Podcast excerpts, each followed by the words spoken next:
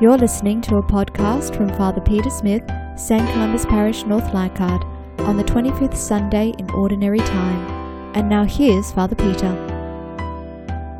Tonight's Gospel comes from the Gospel of Mark.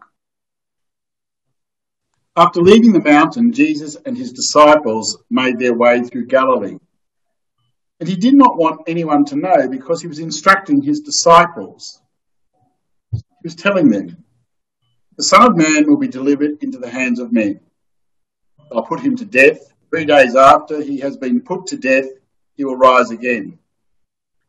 But they did not understand what he said and were afraid to ask him. They came to Capernaum. When he was in the house, he asked them, What were you arguing about on the road? They said nothing, because they had been arguing which of them was the greatest. So he sat down, called the twelve to him, and said, If anyone wants to be first, must make himself last of all and servant of all. He then took a little child, set him in front of them, put his arms around him, and said to them, Anyone who welcomes one of these little children in my name welcomes me. And anyone who welcomes me welcomes not me, but the one who sent me. The gospel of the Lord. So if, if you were living in Israel at the time of Jesus and they were clearly under oppression from the Romans, their own leaders, their religious leaders had become quite corrupt and you were looking for a saviour.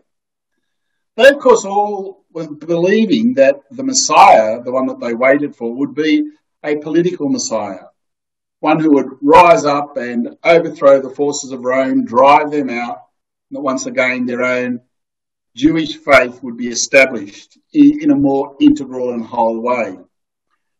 And so these disciples join Jesus, and suddenly that's not what he promises. Jesus promises something totally different. So, if you become a follower of mine, you have to make yourself last. I'm going to be put to death you can probably expect to experience the same thing. Wow, this is really an attractive movement that we would all want to join, isn't it? And yet somehow the, the charism and the power of Jesus' message overthrew all of that. I find it really interesting in tonight's gospel how, how Mark starts off by talking about that he didn't want people to know. So clearly for Jesus, it was important to instruct just the 12 to get them to get their heads around what he was trying to say. And in his wisdom, he knew that the message would then go out via them to all the nations at all times, as indeed it has. And then when they arrive at the house, they sit down, and, and Jesus knows they've been arguing. They've been saying, Well, I'm the best disciple. No, I am, I am. Jesus says, You know, that's not what it's about, is it?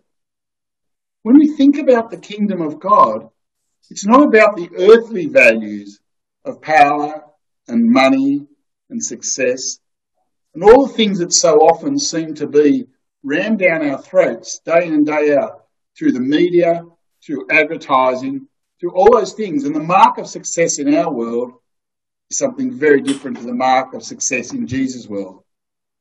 Who's the most successful in his eyes? Little children. Their innocence, their accepting, their being open to the message, their love. And I think that's what Jesus was challenging his disciples about. Don't look for riches and power and wealth and all of those things. Look to be humble. Look to be open to the message of Jesus. Because, in fact, even in our own time, that's where true truth and wisdom actually lies in the innocence of being able to accept the message of Jesus. It doesn't guarantee an easy life. It doesn't guarantee that everything will be fine and happy and dandy, as so often so many preachers try to make it out to be. I think realistically, the big challenge for us in our lives is to accept this world as God's kingdom and that God is at play in it. We give thanks to God for the lives that we have. I've struggled a bit through this pandemic to think, how is this God at work in our world? Yet somehow through all of it, I've seen the face of God in so many instances of, of people's generosity and concern for others and and all those kind of things. Sure, there's, there's always those who will still fall back on wealth and power and success, but we know that the true gospel, the gospel that we follow, the gospel of Jesus Christ, is one that is inspiring us in our world to be better people, to care for each other, to be able to play, to maybe to be like children. Thank you for listening to Father Peter's podcast. Please join us each Saturday at 5 p.m. live via the link or phone number below.